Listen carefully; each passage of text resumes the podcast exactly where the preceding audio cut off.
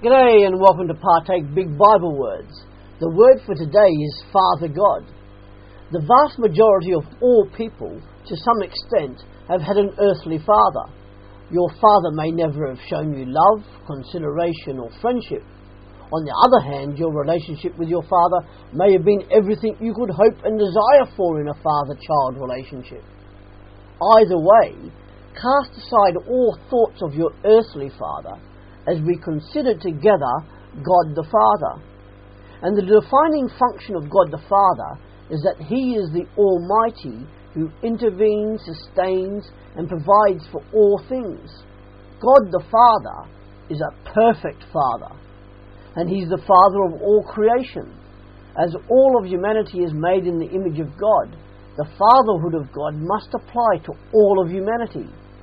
God is the Father of our spirits, Hebrews 12, verse 9.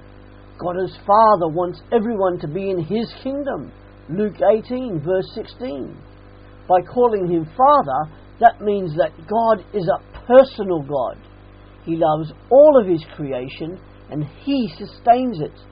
He wants them in a relationship with Him. Then He's the Father of Jesus Christ.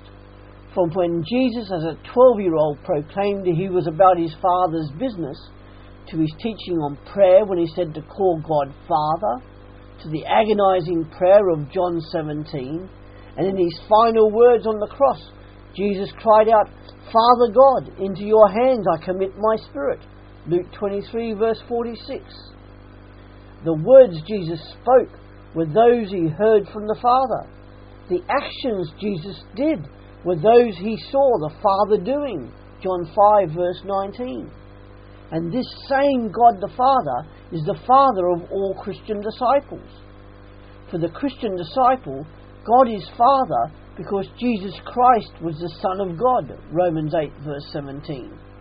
Christian disciples have been adopted as heirs and as children. John 1, verse 12. The Christian disciple is to partake of the Father's nature. 2 Peter 1, verse 3 to 4.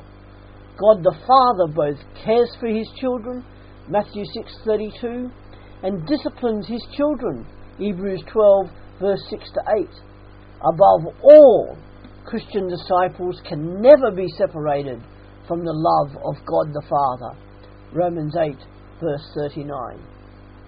And two books I can recommend on this theme of Father God are The Father Heart of God by Floyd McClung and From the Father's Heart by Charles Slagle. Thank you.